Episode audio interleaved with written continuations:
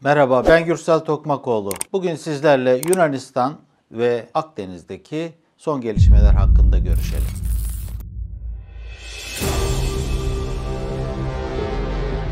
Yunanistan Lozan Anlaşması zamanından beri hatta hatta Mudanya mütarekesinden bu yana işte karşımızda bir ülke. Birçok sorunumuz var. Sorunları tek tek saymak istersek eğer Batı Trakya, adaların silahlandırılması, karasuları, kıta sahanlığı, fır hattı, arama kurtarma daha pek çok. Buradan anladığımız şey şu. Yunanistan uzlaşmacı bir ülke değil. Bakın Mudanya mütarekesi ve Lozan Anlaşması'ndan sonra Yunanistan ile defaaten Türkiye sorunları çözmekle ilgili olarak gel biz iki ülkeyiz. Karşılıklı iki ülke. Aynı denizi paylaşıyoruz. Aynı tarihi paylaşıyoruz. Başkalarına ihtiyacımız yok. Çözelim dediği halde Yunanistan o gün bugün hiç karşımıza gelip de evet oturalım meseleleri çözelim demedi. Böyle bir geçmişi olan Yunanistan'ın bundan sonraki meselelerle ilgili olarak siz düşünüyor musunuz ki masaya gelecek ve biz bu işleri iki ülke olarak oturup konuşup çözeceğiz? Yunanistan ve hatta Kıbrıs Rum kesimi şöyle bir politikayla gidiyor. Uluslararası meseleleri yaratalım, çözümsüz ve aynı zamanda problemi karşı tarafın çıkardığını işaret edecek şekilde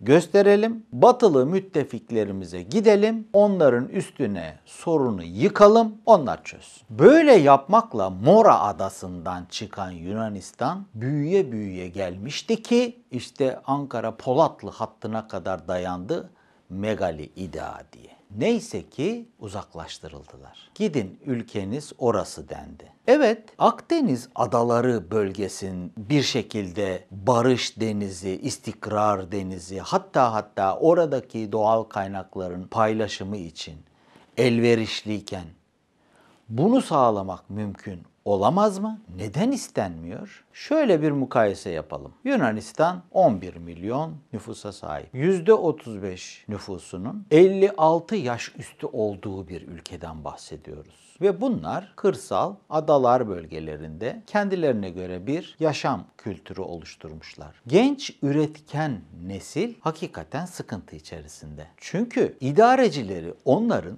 doğru düzgün yatırım yapmalarını ve ülkelerini geliştirmelerini sağlayacak hamleleri yapmıyor. İdarecileri onlara sadece işte Avrupa Birliği'ne girdikten sonra Avrupa sizin eviniz, Batı sizin eviniz. Burada bir şekilde ekonomiyi döndürüyoruz. Biz ne diyorsak onu yapın diyor. Yaşlı nüfus aynı zamanda emeklilik fonlarıyla para çekiyor. Avrupa topluluğuna 1981 yılında girdi. Daha sonra 1990'lı yıllardan itibaren Eurozone bölgesi içerisinde yer aldı. 2009 krizini yaşadı. O gün bugün Avrupa'ya bir değer kattı mı Yunanistan? Hayır. Peki tam tersi oldu mu? Evet. Bugün Yunanistan'ın 2009'dan sonra daha da netleşti ki rakamlar. Borcu 320 milyar avro. Ve bunun %60'lık dilimi Almanya'ya, %30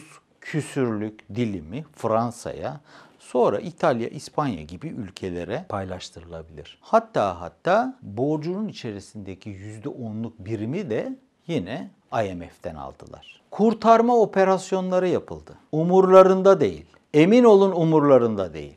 Çok bilen o arka planda duran siyasetçiler Amerika'daki Yunan lobileri, Fransa'da yaşayan Yunan armatörler emin olun hiç umrunda değil bunların. Nasıl olsa para verilir bir şekilde orada düzen döner diye. Ama mesela Almanya Angela Merkel diyor ki sizin emeklilerinize ben para ve yetiştiremiyorum. Hani yattığı yerden emekliler 2000 küsür avro para alıyor. Nüfus bu, ekonomi bu, şartlar bu ama Yunanistan hiç değiştirmediği politikalarıyla hukuksuzluk yaratarak yine birilerinin taşeronluğunu yapmak istiyor. Bilerek kullanıyorum bu kelimeyi. Çünkü vekalet savaşlarından çokça söz edilen bir dönemdeyiz. Taşeron, aparat gibi laflar tam da Yunanistan'a rast gelen konular. İşte paranı ben veriyorum diyen Fransa gelip Yunanlıları ve Kıbrıs Rum kesimini kışkırtarak o hukuksuz düzeni biraz daha arttırmakla ilgili kışkırtıcı politikaları yürüttüler. Hani dedim ya o arka planda duran kesimler var Yunanistan'da. Onlar genç genç politikacıları ileri sürüyorlar. Mesela Miçotakis genç birisi, tecrübesiz. Ne derlerse onu yapıyor. Hani karşınıza alsanız evet ben size hak veriyorum diyecektir. Ama döndüğü zaman yine hukuksuzluğuna devam edecektir. Çünkü ona öyle deniyor. Bakın genel bir çerçeve çizdim. Bu işin ruhunu temsil eden açıklamalar bunlar. Teknik olarak evet Almanya Avrupa Birliği dönem başkanlığını yapıyor Merkel ve dedi ki siz sismik araştırmalarınızı yapmayın.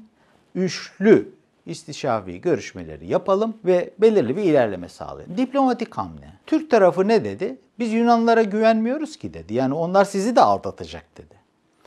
Merkel ne dedi? Deneyelim. Deneyelim. Biz diyalogdan yanayız. Çözümden yanayız. Sonra ne oldu? İşte gittiler Mısır'la adalardan yani Rodos, Kerpe, Kaşot, Girit oradan bir hat çizdiler. Uluslararası deniz hukukuna hiç uymayacak şekilde o hattan itibaren Mısır ana kıtasına uzanan bir iz düşümle biz burasını anlaşma çerçevesinde münhasır ekonomik bölge olarak işaretledik dediler. Henüz daha kendi parlamentolarına gidip onaylanmış bir konu değil. Ama bu anlaşma Yunanistan'ın ve hatta tam da işte onun karşısındaki Mısır'ın ne yapmak istediğini, kime aparat olduğunu gösterir mahiyette. Bakın dün Cumhurbaşkanı Erdoğan ilk kez böyle bir öneri olduğu için altını çizmek istiyorum. Doğu Akdeniz'de kıyısı olan ülkeler gelin oturalım burada münhasır ekonomik bölgemizi belirleyelim. Barış için elimizden geleni yapalım dedi. Mealen konu böyle. Kişisel olarak söylüyorum. Bu bir öneridir ve arkasında durulabilecek bir öneridir. Çünkü hakikaten kıyıdaş olan ülkelerin bir masa etrafında toplanıp hani Suriye savaş içerisinde ama o da bir taraftır. Lübnan batmış durumda ama o da bir taraftır. İsrail, Mısır hatta hatta Libya savaş içerisinde ama o da bir taraftır. Türkiye, Yunanistan, Rum kesim. Kime ihtiyaç var? Eğer ki barış ve istikrar isteniyorsa Zaten ülkelerin yarısı harap ve bitap düşmüş durumda ama yine de temsilen buyursunlar görüşelim dendi. Olur mu? Zor. Zaten kıyıdaş ülkeleri anlaşamasınlar diye bu hale dönüştürdüler. Biz kıyıdaş ülkelerin ne durumda olduğunu işte 2011 yılından beri çok iyi biliyoruz. Darbeci Sisi geldi ilk yaptığı iş İsrail'le Kıbrıs Rum yönetimiyle Yunanistan'la bir anlaşma zemini buldu ve bu yönde politikalar geliştirdi. Sanki kendisine böyle yap dediler, o da yaptı. Halbuki daha önceki Mısır'ı idare edenler daha dikkatliydi. Diyorlardı ki derin konular var. Mesela Yunanistan'la Türkiye arasında kıta sahanlığı problemi var, adalar sorunu var. Onlar çözmeden biz gidip anlaşma yapmayız diyorlardı. 2003 ama geliyoruz 2020'ye işte diyelim ki genç Çaylak Miçotakis ve onun ekibi verilen görevi yerine getiriyor. Karşı tarafta da Sisi, darbeci Sisi verilen görevi yerine getiriyor. Bunlar anlaşma yapıyor. Ha Türkiye Libya ile ne yaptı? Bakın Türkiye deniz hukuku sözleşmesi gereği yani ana kıtaların iz düşümüyle olan deniz yetki alanları anlaşmasını yaptı. Parlamentoları ve meclisleri çünkü Libya'da hala hazırda başka bir yapı var. Ama neticede onaylandı ve Birleşmiş Milletler'e de gönderildi. En azından mantığı doğru. Ana kıtalar esas alınıyor. Yani adaların kıta sahanlığı olmaz. Orası çok zayıf bir konu. Şimdi duyuyoruz ki aynı Yunanistan Libya'da darbeci Hafter yani savaş halindeysek eğer Hafter'le Saraç güçleri bir şekilde Libya'da kendilerine göre iktidar peşinde koşuyorlar diyorsak da hani bırakalım onları diyorsak da şu anda Birleşmiş Milletler'in tanımadığı darbeci Hafter'le anlaşma yapabilir mi? Gider yapar. Emin olun gider yapar. Zaten hukuksuzluğu hukuk haline getirmek isteyen Yunanistan uluslararası meseleleri yaratırken bu yöntemi kullanıyor. Peki arkasında kim durur? Emin olun Fransa durur. Hatta Rusya bile durur. Amerika sesini çıkarmaz ama durur. Bakın kimse Libya'daki savaşı dindirelim, Berlin konferansında bu işleri düzeltim diye, düzeltelim diye bakmaz. Benim çıkarım bu gidelim işte orada bir kağıt imzalayalım der. İmzaladık mı imzaladık derler. Bekleyin böyle şeyleri. Ha Türkiye ne yapıyor? Zaten Türkiye işin başından itibaren bu işlere bir çeki düzen vermek istedi.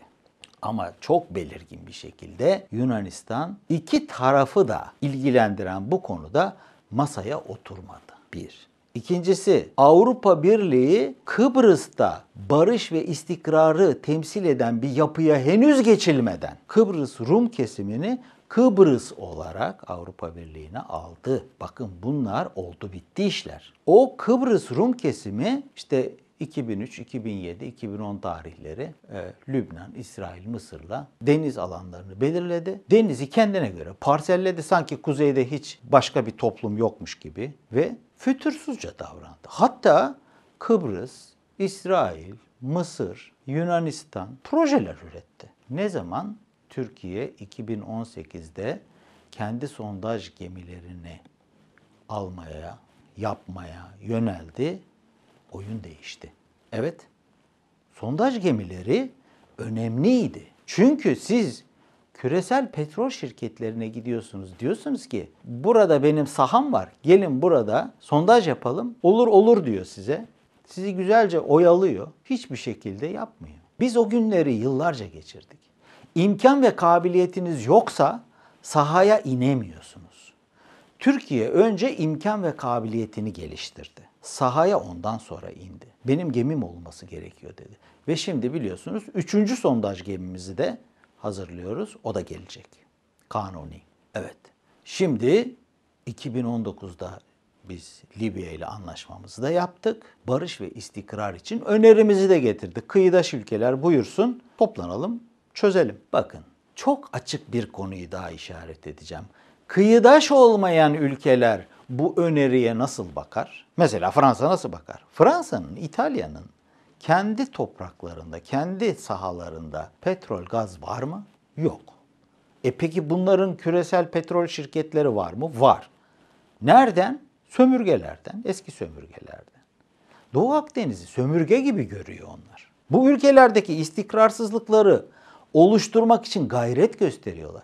E bu kıyıdaş olmayan ülkeler Amerika, İngiltere vesaire buralardan hak elde edebilmek için bir dakika siz masa kuruyorsunuz o masada biz oturacağız demezler mi? Derler. Anlaşma olur mu? Onların girdiği şartlar altında bir anlaşmanın mümkün olması güçtür. Ama önerimiz geçerlidir. Bakın kıyıdaş olmayan ülkeler problem kaynağıdır. Zaten bu sömürgeci, emperyalist bakış açıları sorunun kilit noktasıdır. Yunanistan ise onların taşeronluğunu yapıyor. Rum kesimi onların taşeronluğunu yapıyor. Peki biz işte Angela Merkel'in ricası üzerine bir duraksadığımız dönemde gitti Yunanlar hukuksuz bir anlaşma yapmaya kalktı. Bunu yutacak mıyız? Biz de sahaya indik. Ama bir taraftan da diyoruz ki biz diplomasiye açığız. Diyalogdan yanayız. Çözelim. Önerimizi de böyle söylüyoruz. Peki Ağustos ayının sonlarına doğru 3. gemide gel bölgeye indiğinde Libya'ya kadar yani Girit'e kadar olan bölge içerisinde biz yeni alanlar, yeni parseller işaretleyip sondajımızı yapacak mıyız? Evet yapacağız. Deniz kuvvetlerimiz ne yapacak? Deniz kuvvetlerimiz zaten şu anda Adalar Denizi'nde, Akdeniz'de.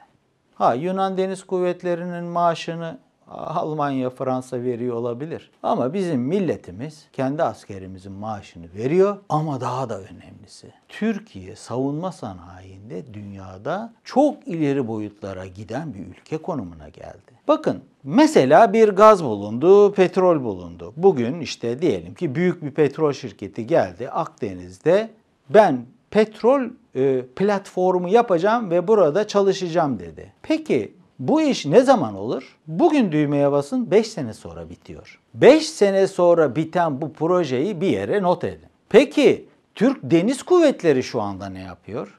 Hani silah sistemleri, elektronik sistemler birçok şey yapıyor. Kara ve hava kuvvetlerinin kullanacağı birçok şey yapıyor ama donanma içinde işte Milgem, denizaltılar, Anadolu hücum gemisi. Bakın Türkiye zaten 5 yıl sonra hani Yunanistan deniz kuvvetleri birse Türkiye'nin 10 olacak. Güç bakımından Yunanistan altından kalkamayacağı bir durumla karşı karşıya kalacak. Bunu hesap ediyorlar. Ve Türkiye'yi bu yönde propagandayla, ekonomik başka konularla, sosyal, siyasal işlerle meşgul etmek istiyorlar. Öteden beri böyle yapmıyorlar mıydı? Biz 40 yıldır PKK terör örgütüyle niye uğraşıyorduk? Ayağa kalkmayalım. Peki bugün ne olacak? Bakın bugün bizim karşımıza birçok hani o Amerika'da çokça yapıyor ya Avrupa Birliği de yapıyor. Yaptırımlar, şunlar bunlar. Yani dolan başlı yollarla karşımıza gelebilir. Pes mi edeceğiz? Bakın bizim komşumuz Yunanistan'la ilgili meselemiz olabilir. Bundan korkmayız. Ama içimizdeki Yunanlılar var ya, onlar ciğerimizi acıtıyor. Biz ülke birliği, ülke menfaatleri, çocuklarımızın geleceği, egemenliğimiz, hatta hatta işte bu harap ve bitap düşmüş ülkeleri de göz önüne alırsanız, hepsinde barış ve istikrarın olması için çaba sarf eden noktadayken cımbızla çekip konuları başka başka tarif edenler çıkabilir. Onları görmezden geleceğiz. Yolumuza devam edeceğiz. Biz güçlü bir ülkeyiz. Gücümüz 86 milyon vatandaşımız ve inancımız. Yani biz bu cumhuriyetimizi ilelebet payidar kılacağız. İlelebet biz bekamızı temin ve tesis edeceğiz. Bölgemizi bu noktada yeni tip sömürgeci, hani neokolonyal sistem deniyor ya, onlara teslim etmeyeceğiz. Hatta hatta ülkemize gelen bütün misafirlere niye geliyorsunuz diye soruyoruz. Sizin kültürünüz bizim kültürümüz diyorlar. Biz evet bu kültürümüzle iftihar edeceğiz. Yunanistan'la ilgili meseleleri daha çok konuşacağız. Burada altını çizeyim istedim. Teşekkür ederim.